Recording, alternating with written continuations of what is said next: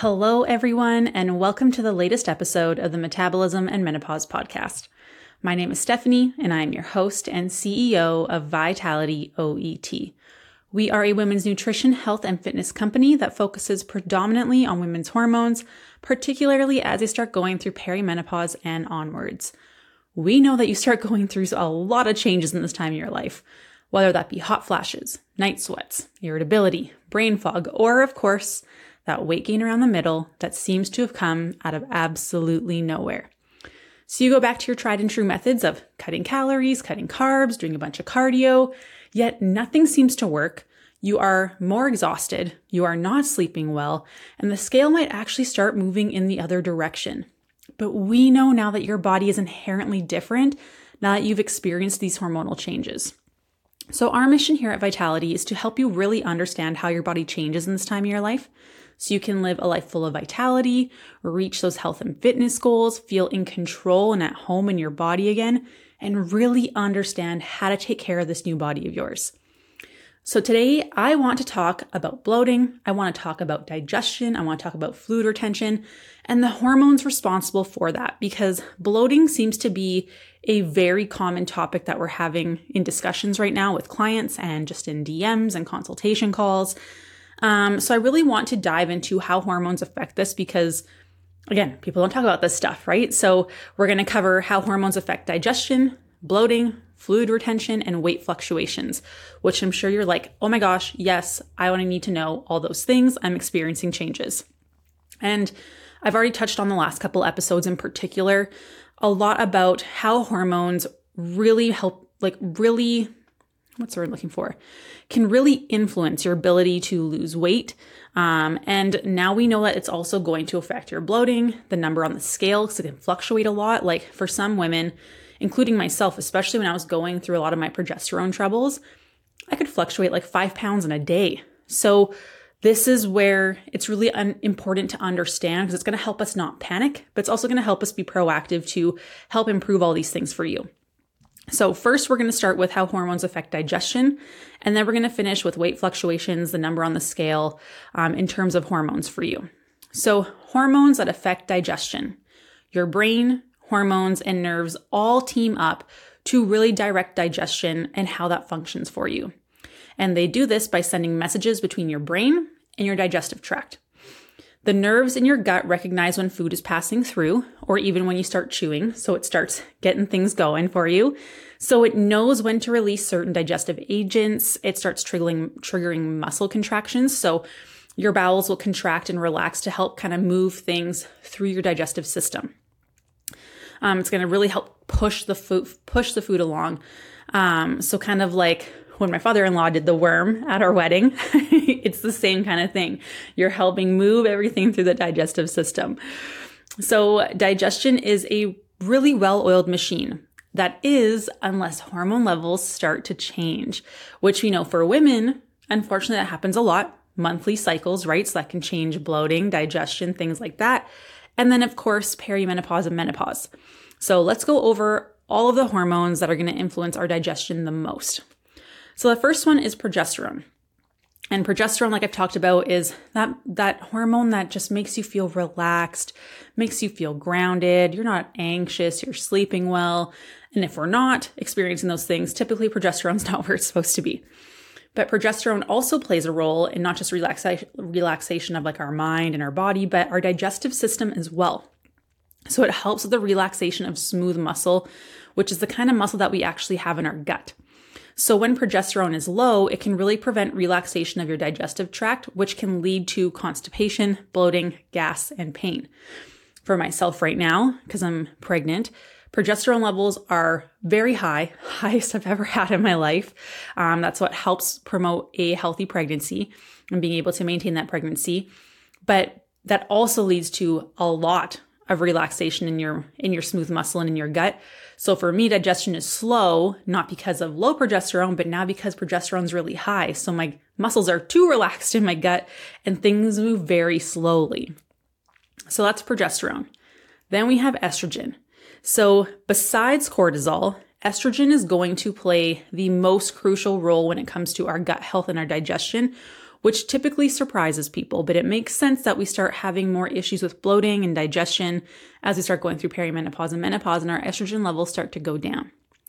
So, not only do estrogens really help our body regulate its microbiome, so all the healthy gut bacteria that's in our gut, um, but estrogen receptors are present in our gut and can even produce estrogen in our gut.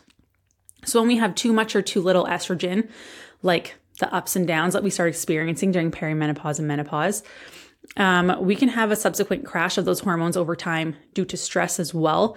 So, like if we're in a high stress state and progesterone tanks and estrogen starts to go down as well, we're going to see a lot of issues with our gut functioning as well. So, our body just basically can't function as efficiently as it could before, and digestion really takes a hit there. Um, so then our gut health is not going to be optimal. And that can also affect estrogen production and regulation in the gut, which can also contribute to imbalances. So you can see how there's a more complicated relationship when it comes to hormones and gut health, but people don't talk about this stuff. Again, this is why we're trying to put this out there to teach you guys because it's important to understand these things. And then you might have some little light bulb moments of, oh, that makes so much sense now.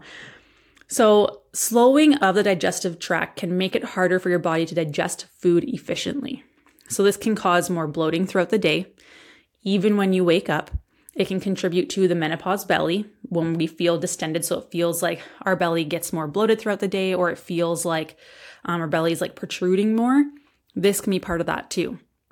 The drop in estrogen can then also affect our microbiome and it's going to shift a little bit. And what that means is the bacteria in our gut becomes imbalanced for some time, which can lead to more digestive discomfort and lead to other issues down the road as well. Then we have testosterone. So, testosterone doesn't have a direct effect on digestion the way progesterone and estrogen does.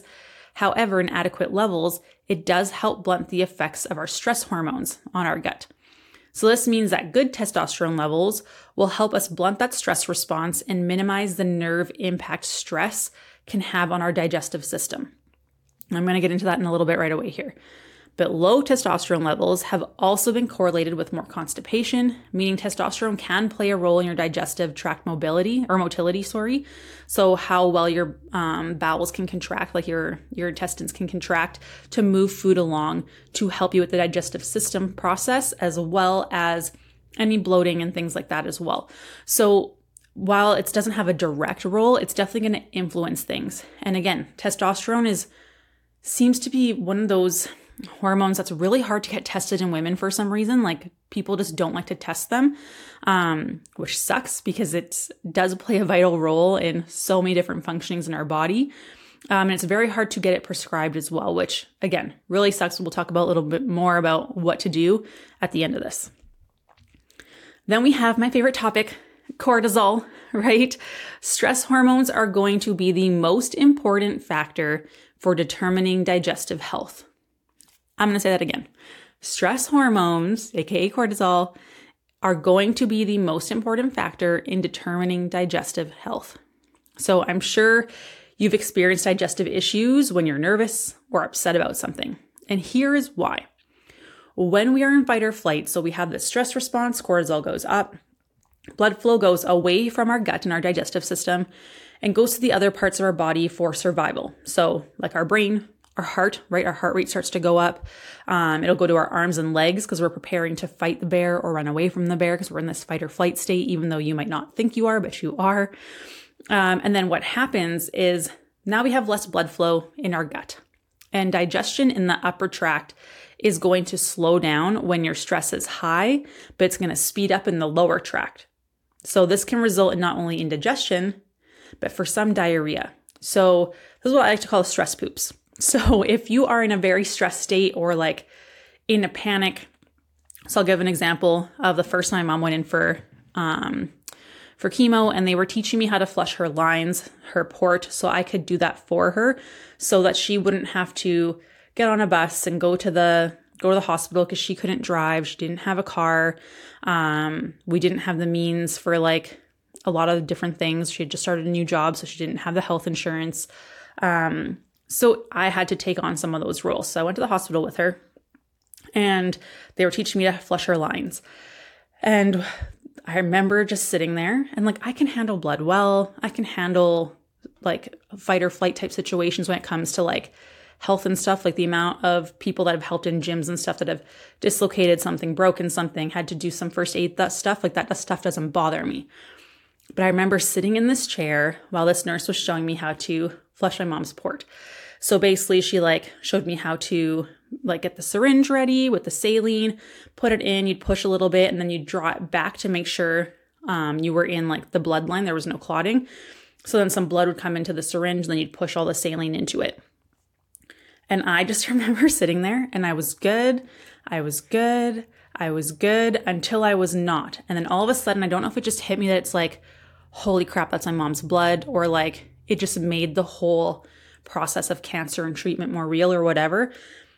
But I had the most aggressive fight or flight response I have ever had, like physiologically, physically speaking. Um, emotionally, I felt fine. My body was not okay. So, what happened was instantly I was like drenched in sweat. Um, and like my mom looked at me and she's like, Are you okay? I'm like, I'm fine. She's like, You've lost all your color. And um, I immediately was like a little bit lightheaded. I'm like, I need to go to the bathroom. And I kid you not, I like thought I was gonna poop my pants. It was like the most wildest thing for me ever. I came back, they gave me the juice box, they gave me the granola bar, they got me to sit down, which is like I was embarrassed because like this is stuff I used to help people with at the gym when they would have like injuries or go into shock or things like that. Um and so like for me, it was like that was my first big like I can't control what my body is responding to, even though in my mind I'm fine. I'm like, this is medical, this is fine, this is like my jam, this is what I do.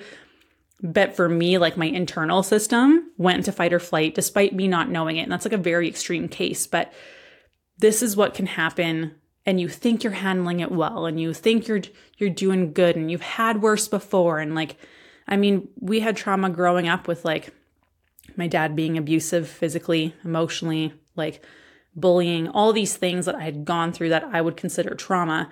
And like that situation, I would not consider stressful to myself, but my body was like, mm, fight or flight. Here we go. This is happening. Um, so this is why I always tell people like, yes, it's an extreme example, but you might think you're handling things well and your body's doing something completely different for you. Um, but again, this can be so this whole digestive issue where like you go into fight or flight and upper tract slows down. So you might start experiencing lots of bloating, discomfort, indigestion. Or you might have like, I need to go eliminate now. It's happening. I'm pooping. Um, so you can see for someone who is always in a high stress response, this can be a huge issue. You can be either having the runs or you can be constipated, super bloated, and the bloating will get worse throughout the day. And obviously, it's going to be harder to want to eat or do things because you're more bloated right? You're not comfortable. So, this is where we need to adjust how you're eating and what you're eating to help get those calories in to help negate this fight or flight response, um, which will then actually help with the bloating. But we need to figure out how to do that first, and everyone will be a little bit different. So, if your body is constantly in a stressful state and your cortisol levels stay high, chronic problems with digestive system will happen. Over time, this can develop into some serious issues like IBS, IBD, GERD, Crohn's, even hiatal hernias. Um, there are lots of things that can happen when we're in this high stress state that are going to negatively impact our gut health, which will take longer to address. This is why being so proactive is important. This is why I always encourage people to share this with people who might not be going through perimenopause and menopause just yet. Because if you can be proactive with this stuff, it'll make that transition so much easier for you. Then we also talk about how stress negatively affects gut motility. So, how well your intestines can contract and relax to help push things through your digestive system. So, in some cases, constipation can occur, meaning the system is just not able to get rid of waste, it just stays there. Or in other cases, we can have diarrhea that lasts longer than the initial stress response. Um, and again, this is all very variable depending on how much stress you have, as well as like, are you doing a ton of exercise? Are you eating enough food? Are you having enough carbohydrates? So there's a lot of like, it depends in this, but the whole point I'm trying to get across here is stress can drastically affect your ability to digest foods and cause bloating. And when your digestive system does not work properly, it can result in nutrient malabsorption, which can lead to nutrient deficiencies. So, this is where we see people who whatever, let's just say they're low in, I don't know, vitamin D, for example. Let's just give that example. And they're supplementing, supplementing, supplementing, supplementing. No changes, no changes, no changes. It can be because of what's going on in your gut and your body just isn't able to absorb it as well because of the chaos we have going on there. And when we have all these gut health issues and nutrition um, nutrient deficiencies, it can cause metabolism to slow down, aka your body starts burning less calories at rest, making it much harder to lose weight.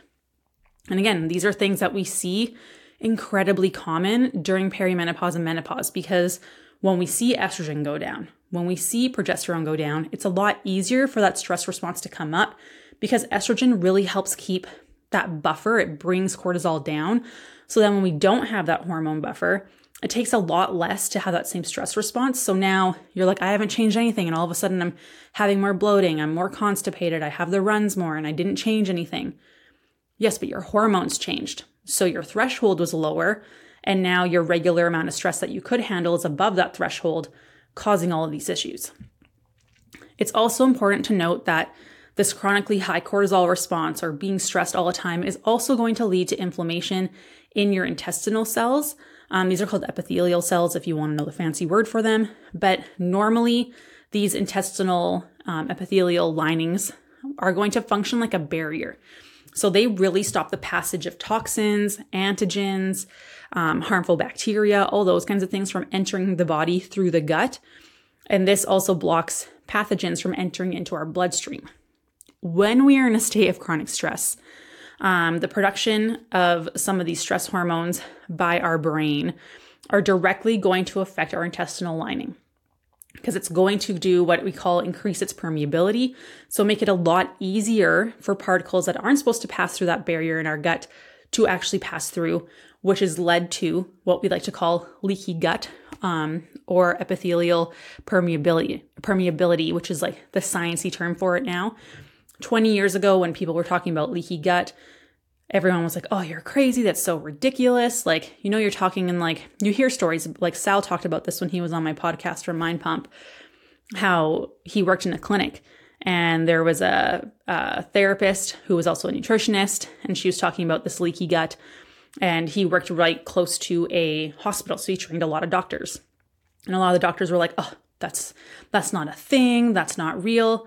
Boom. 25 years later, now it's called epithelial permeability. So it takes a long time for these things to make it into research because there has to be enough people chattering about it, making a, you know, making a making noise about it for researchers to go, "Oh, this is actually something we should research." Or maybe it's, you know, someone who is 15, 16, their parents start really like working in nutrition or something like that. And then they get inspired to do it. So then they go to university and they do the studies but then those studies, once they're published, you need X amount of studies before they can do like a big meta analysis, which is a study of all the studies before that stuff gets taught in schools, let alone gets put into medical practice. So the things that we're seeing now and talking about now, they won't be put into like regular, realistic Western medicine for another 25 years. And I don't want people to wait that long because that's that's not great, right? Like if you're 55, 60, do you really want to wait till you're 75, 80, 85 for the doctor to finally catch up to what we're talking about? No. So, um, with this leaky gut that we're talking about here, you have this this constant inflammation is happening. It sends that stress hormone. It actually like makes the lining more permeable, so more things can pass through it. But then you're going to see more and more inflammation from that, and it's just going to like make that worse and worse and worse. As the more inflammation you have, the more stress you have, um, in your body. That stress response is going to signal your brain to send that stress hormone to change the lining of your gut. That's going to lead to more inflammation. You can see how there's just a cycle that keeps going and going and going. And if this cycle is not broken, if we don't address it, then that can actually lead to autoimmune condition development, um, which again, nobody wants because that's makes things even more challenging. So you want to catch things before you get to that point. Stress also has a direct effect on the gut microbiome, like I mentioned. So that's all the bacteria, the balance of the good and the bad bacteria in our gut. And it causes that imbalance. So, as much of the good bacteria is wiped out by the nervous system, that stress response and that sympathetic nervous system, your fight or flight. And it's important to note the gut microbiome plays a huge role in our immune system. So, the gut mucosal immune system, so the immune system in our gut, acts as a protective barrier to our intestinal tract to keep it nice and healthy. If there are pathogens and other bacteria that are not so good present in the gut microbiome, or we don't have enough good bacteria to counteract that, it can lead to immune system issues, um, more inflammation, and or the development or exasperation of chronic conditions. So this is things like, you know, um, it can actually make like diabetes worse, blood sugar control worse. It can make cardiovascular disease worse. Like there's so many things that are our body and this inflammatory response that we get from our gut can impact everything. And I think the gut health is so so overlooked and understanding how hormones affect gut health is super overlooked and the system is super complicated. There is a lot of research going into this because I mean, we know the way we think affects our gut, and our hormone response affects our gut. Our food affects our gut. Inflammation affects our gut. Like, there's a lot of things that are going to influence this. Um, it's not just pre and probiotics. Like, there's so much more. Um, supplements aren't always going to fix everything. Like, there's it goes again, it's just complicated. So I'm trying to do my best to explain the hormone aspect things to you because I think everyone talks about fiber and prebiotics and probiotics, but the hormone and stress piece is something that's really big and missing. And you can take all the supplements you want, but if you're not addressing these things, the underlying issue is still happening and you're not going to get anywhere. Um, okay, so next I want to talk about our happy gut hormones. So we talked about the things that are super negative for our, our gut. Let's talk about the good stuff. Um, it's important to know that there's good hormones that we want that can contribute to both good digestion as well as positive mood, mental health, and metabolism. So, Serotonin is considered one of your happy hormones. It's responsible in most people for giving people feelings of ease, happiness, joy, and this is a neurotransmitter and it is produced 94% in the gut. 94%. So 94% of your happy is in your gut. That's that's what we're saying here. Unfortunately, high levels of stress and cortisol can blunt serotonin production, so you're going to have less of that 94% being produced in there. Inversely, low levels of serotonin from poor gut health or other disorders can cause cortisol to go up higher. So cortisol can bring down your happy hormone, but if you don't have enough happy hormone, then you're going to have more cortisol. So this is clearly an issue. And if you think serotonin might be a contributing factor, eating foods high in the amino acids tryptophan relative to other amino acids can really help. So, some examples of this are turkey, canned tuna, apples, bananas, oats, um, or you can eat direct food sources of serotonin. And this is kiwi, pineapple, tomato, and potato. If you want to be happy, you need more serotonin in your life because your gut health is all over the place and you're getting 94% is being produced in your gut, eat more potatoes. End of story. If that's the only thing that you get from this episode today, I'll be super happy. Eat your carbs, eat your potatoes. Um, I think it's really interesting to note that direct food sources, blah, sorry, that direct food sources of serotonin are all carbs. Kiwi, pineapple, tomato, potato. Amazing. So if you want to be happy, have potatoes. I could end the podcast right here, but I got more to cover. So the next one are so that's hormones that affect digestion. So how the gut actually functions. Next, I want to talk about hormones that affect weight fluctuations. Okay, so first we have cortisol. So cortisol, we know, of course, it's going to make its way in here. We always talk about it, but high cortisol levels in the liver not only slow down your liver's livers of oh my goodness, let's just start that over. I am so sorry, you guys. Deep breath, Steph. High cortisol levels in the liver not only slow down liver's ability to detox other hormones and substances, but it encourages a process in our body called gluconeogenesis. This is the process in our body that converts other simple compounds and amino acids into sugar for energy. So, having a body that is constantly converting amino acids, um, amino acids, which are proteins, into sugar is going to cause. Oh my goodness, Steph. Okay, let's start this over. Having a body that's constantly converting amino acids, so AKA protein, into sugars because of stress not only creates a higher blood sugar response, but the rapid breakdown of muscle. So let me say that again because people are so concerned with carbohydrates and they think carbs are what's always increasing your um, blood sugar. But stress, stress, stress, stress, you guys. Stress is increasing your blood sugar. I talked about this in a past podcast, maybe three or four episodes ago.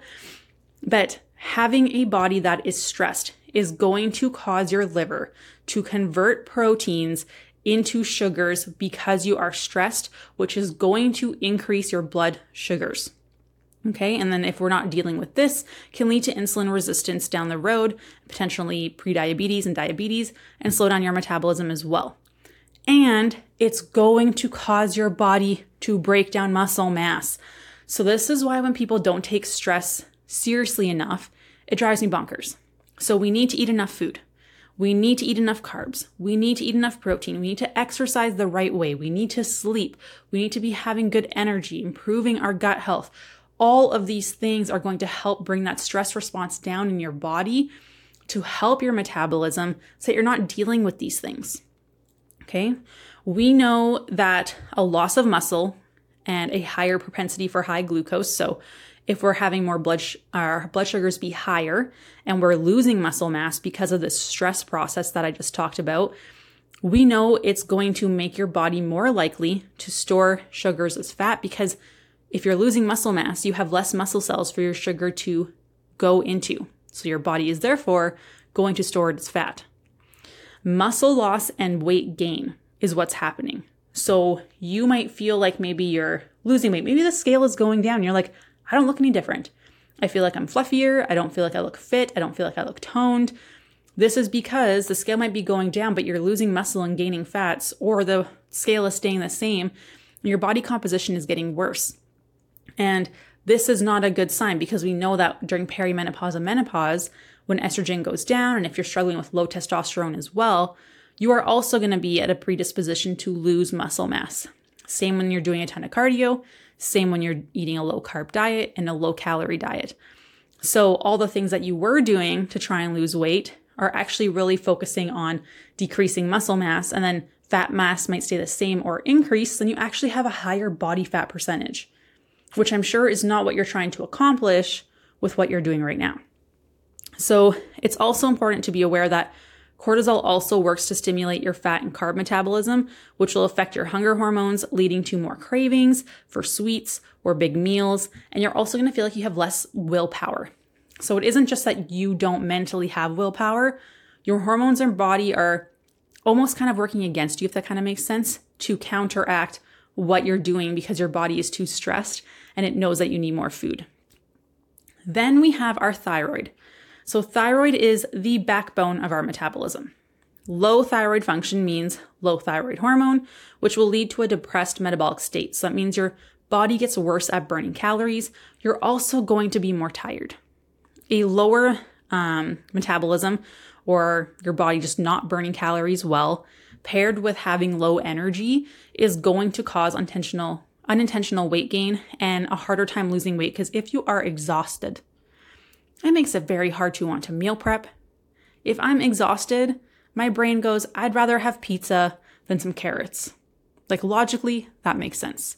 I would rather sleep than work out, right? Like it's, it makes it a lot harder. And then if your body's already struggling with burning calories, of course you're going to struggle with your weight.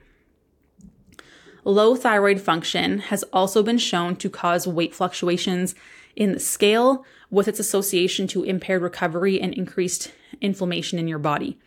So, this can cause improper fluid and electrolyte balance, which means people who have a thyroid that's not working as well or lower thyroid function can definitely see more drastic scale fluctuations as our body just isn't as good as at balancing out the electrolytes and the fluids and things like that. So, this is why I always encourage people either never weigh yourself especially if it's going to like divert you off of like your plan Or weigh yourself every day and take an average of the week because, for, especially if you have thyroid issues, you're going to see the scale fluctuate significantly more.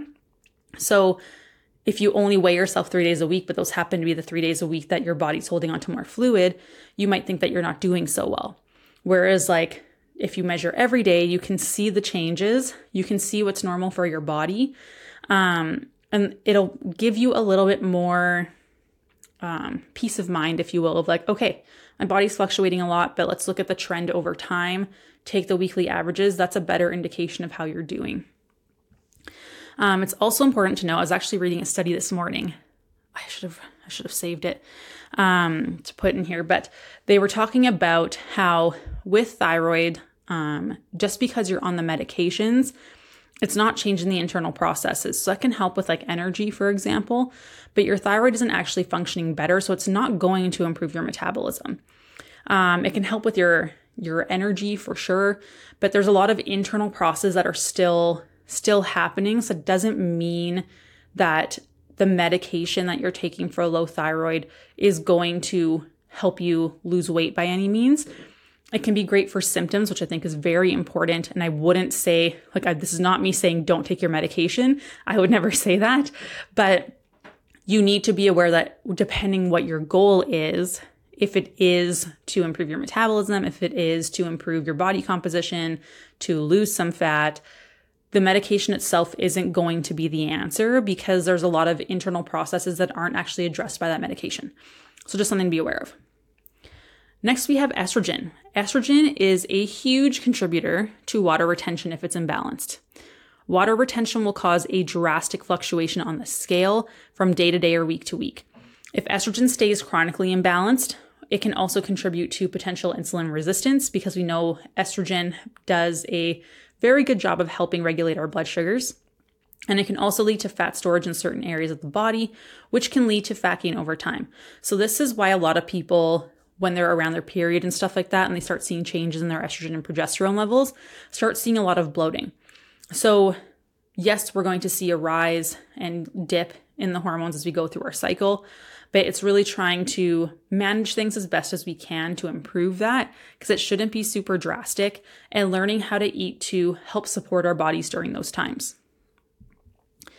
Then we have androgens. So, androgens are typically considered male hormones, um, but women still have them. If you have PCOS, typically you're going to have higher androgen levels.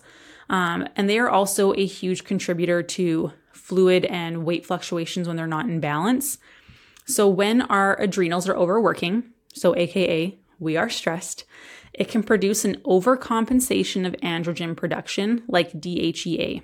When we are, when we are producing a lot of DHEA, we have a higher chance of hyperconverting it to other more potent androgens, which can completely change your body chemistry, which can include fat storage changes, um, excess dark hair growth, even acne. And it can also lead to rapid fat gain and weight gain over a short period of time, i.e., like months, um, even when your calories are controlled. So, again, when people say hormones do not impact metabolism and weight gain, I just want to shake them because it absolutely does. Um, it's important to note with androgens, you're typically going to have more inflammation in your body as well. And this is an adrenal problem most of the time. So, most of the time when we see this happening, it's because your stress response is too high, or it's increased substantially from where it was, or you had your estrogen and progesterone tank too quickly. Um, so now you can't buffer stress as well. There's something going on there. So, we need to address our stress response system, which is our HPA axis. That's always going to be the first step. Always, always, always. So, with this, again, just like the other topics we talked about, it's going to be about eating enough food, making sure you're having enough carbs, you're exercising appropriately. We're focusing on gut health, we're focusing on your sleep, your energy. Very, very important. Okay, so that can also lead to weight fluctuations um, or scale fluctuations. And then we have insulin. Insulin leads to elevated weight gain, fat accumulation in the abdomen, the stomach area, that menopause belly area that we all are just trying to get rid of. Because insulin is a hormone that regulates how our body uses sugar as energy, the body is very sensitive to insulin levels. So when blood sugars are too high for too long, because again, if you're in that stress response, your body is going to tell your liver to pump more sugar into your bloodstream. It'll do this by using the protein that you've consumed or whatever food you've had, but protein is one of them, to increase your blood sugars or break down muscle mass for energy and turn that into sugars. Okay, so we know that's going to go up, and then insulin's going to come in and be like, oh, I need to get rid of these sugars. I need to get rid of these sugars. So it's going to start shuttling sugars. Then our blood sugar is going to come down. But in stress response, our body's like, no, we need energy. We need energy. And it's going to keep telling your liver, pump out more sugar, pump out more sugar, pump out more sugar. So it's going to keep breaking down muscle mass. It's going to keep pumping sugars into your bloodstream. It's going to make insulin rise again. And eventually, your body just stops responding to the insulin, resp- um, insulin trying to move those sugars into other areas of your body. So it's like insulin's just knocking on doors and knocking on doors and knocking on doors to try and get the door to open to push those sugars in. But eventually, your body's like, eh, it's just like kind of background noise. It's white noise now. Don't answer the door anymore. So then your body starts shuttling it to um, fat cells. And then we see that with these high insulin levels we, and insulin resistance, it can actually inhibit the breakdown of fat, which can also lead to more weight loss resistance. And the solution, again, is not cutting carbs. Pairing foods with carbs to balance blood sugars and still elicit adequate insulin levels paired with exercise is the best way to balance insulin levels. Okay, because we know if we're not having carbs, that stress response is going to be higher, and our body is going to take whatever food you have eaten, even if it's just protein, to convert that into sugar and raise your blood sugars. So, understanding this aspect of things, it's very important because once you understand this, A, you won't be afraid of food anymore. We know that potatoes are great for us and they're a carb and they create serotonin, which makes us happy. It's going to help lower our stress response. White potatoes and sweet potatoes, one is not more superior than the other. It's, I've actually seen a lot of women who have like continuous glucose monitors who, when they have sweet potato, have a higher blood sugar response than white potato. So I don't know where this this thing is of one is better for you than the other. They're not. Um, you can have both, it's fine. But understanding that this will also lead to weight fluctuations if you are not having the carbs, if you are becoming more insulin resistant and breaking down muscle. These are all these things are going to really contribute to changes in your body composition. And with perimenopause and menopause, we know, like studies show, that your body can't break down fats as well. We have a much harder time accessing energy stores. Fat loss is going to be slower. So you don't want to do anything that is going to, you know, push you in the wrong direction and dig that hole deeper and deeper and deeper that you need to come out of. Because unfortunately, what we've been taught from the health and fitness space of eat less, move more, do a bunch of cardio, cut your carbs, cut your calories, stay there forever it's negatively affected your metabolism and then your body's already not functioning well. It's already not being able to break down um, fat mass well. It's not able to utilize that. And then we go into perimenopause and menopause and it gets worse. So, learning how to improve this before you get to that point is incredibly important. So, share that information with anyone who's younger and not quite there yet so they can really understand how to have a smoother t- transition once they get there. Um, but then also understanding that this is the way to actually heal things. This is the way to improve your metabolism. If we don't do these things, like you're you're going to just continue to yo-yo back and forth, back and forth, going from eating like a rabbit to giving up and then gaining weight because your metabolism is slow, but you go back to eating quote unquote normal. And we have to break this cycle because it's making us miserable it's making us exhausted. It's making us gain weight. It's affecting our hormones, our mood, our relationships with others and ourselves, our self talk, the way we show up for our families, at work. And it, at some point, it's like, where, when is enough enough? Like, I talk to women and, you know, I give them the advice, I give them the information, I give them their calories, all those things. And then they talk to me a year later and like, oh, I'm still in the same spot. I'm like, hey, well, have you started doing these things? And they're like, no, I got scared. And it's like, okay, that's fine. My advice is still the same, but now it's probably just going to take you longer to get to you to where you want to be. Um, but it's like how we don't change until the pain that we're in is worse than the pain of changing or the fear of changing.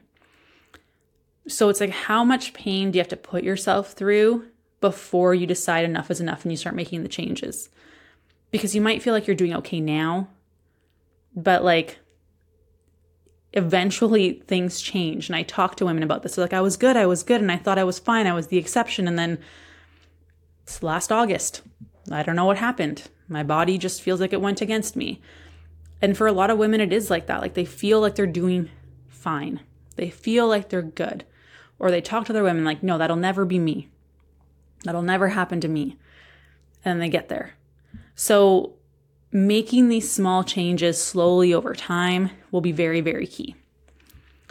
So now we need to talk about that pesky number on the scale before we get to the end of this podcast because it's very important to understand that the number on the scale should not be your only metric of progress.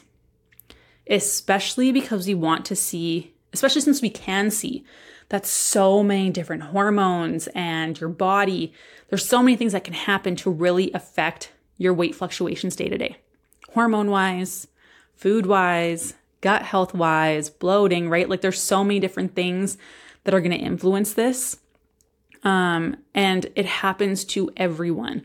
So there are actually more reasons than the number on the scale may show that cause those fluctuations that we haven't talked about. Like there's salt, um, there's water fluctuations, how much you've drank in a day. Like there's so many things. I'm going to briefly touch on a few of those here. And I almost want all of you to have that checklist for when you hop on the scale and you see it go up and you panic, do the checklist what could be causing this fluctuation because you're not going to gain three pounds of fat overnight. That's going to be water. Okay. And this is going to happen to everyone. Um, and even though you've seen it before and I've seen it before, it still happens. And it can be super frustrating to see that number jumping around. Like I always tell stories where I'm like, you know, I felt so good. I felt so lean. And I'm like, dang, I look so good today. And then I hop on the scale and I'm upset because it doesn't reflect the way that I feel or the way that I think I look. So I let that number dictate my emotion more than how I feel about myself when I'm looking in the mirror. And that's messed up.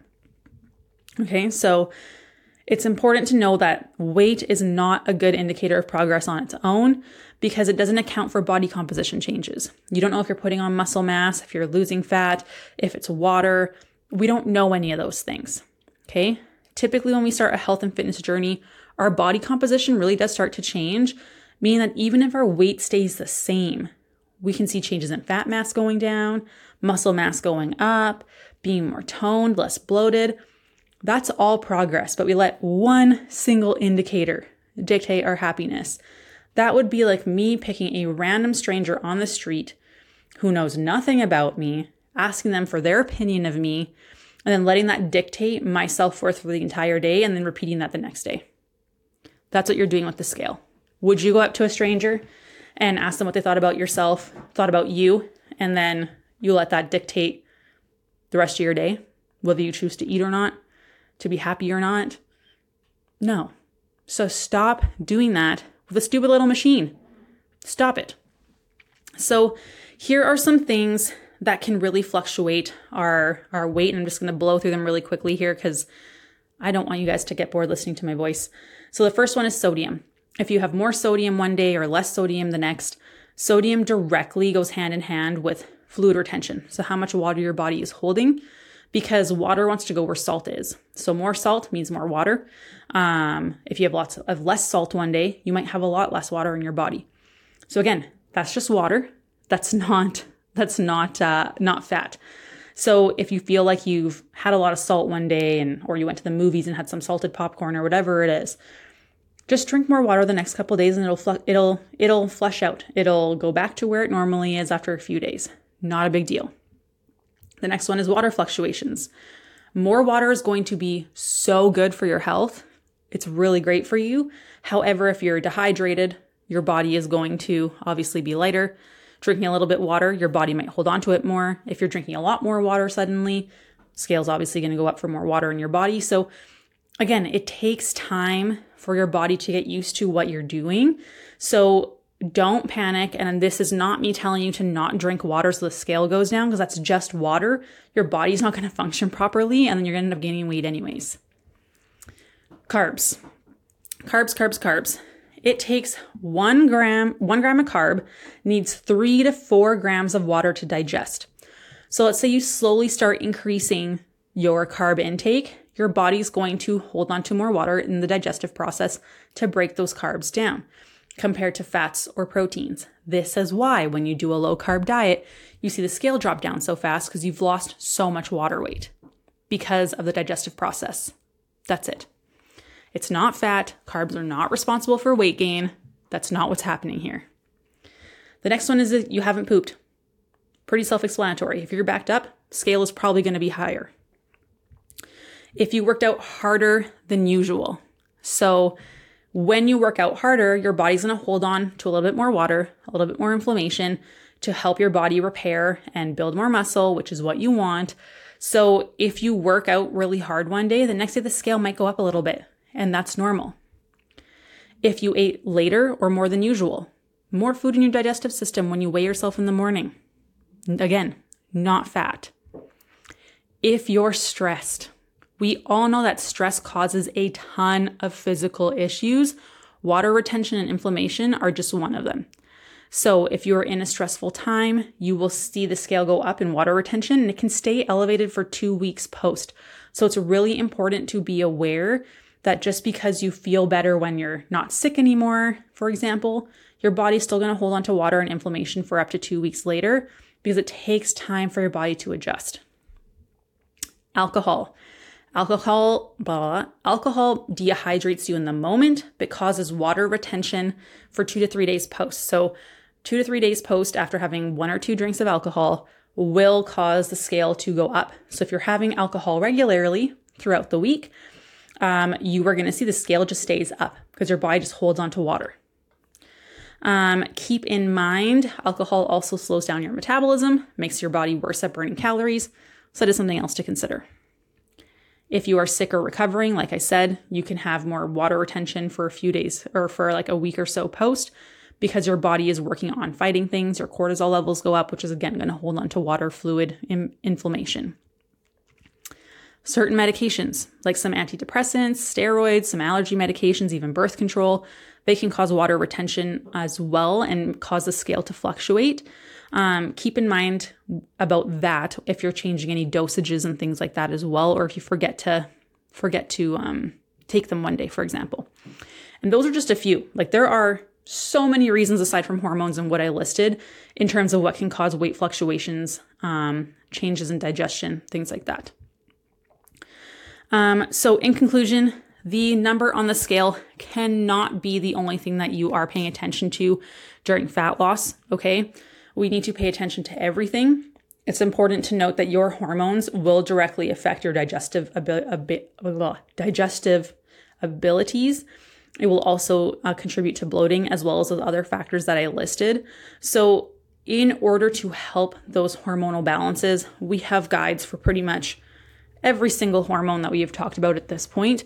Um, there's also a podcast on like every single hormone that we've talked about up until this point as well, so you can search through them. But if you just want someone to help you figure things out, if you have been tested, if you have questions, if you feel like this is you and you're struggling with the bloating and the digestion, again, sometimes you don't need all these fancy gut health things and supplements. A lot of the time, it's just we need to take stress off your system so your hormone balance can improve, so we can decrease your inflammation and improve your blood sugars, and then you'll be on your way. We have so many women that improve their digestion, improve their bloating just by eating more food. Okay. Um, that being said, be careful with increasing foods. You got to do it slowly. So if you want to figure out what that looks like for you, just message me again. I'm always happy to do that for you. I hope this gave you some peace of mind that you're not crazy. Things are changing during perimenopause and menopause, digestion and bloating and fluid retention included. So just again, I hope that brings you comfort. If you want help figuring out what you should be doing, particularly with gut health things, just message me. I'm always happy to help. First line of defense is always going to be stress management. I hope this was helpful. Have a great rest of your day, and I'll talk to you soon. Bye.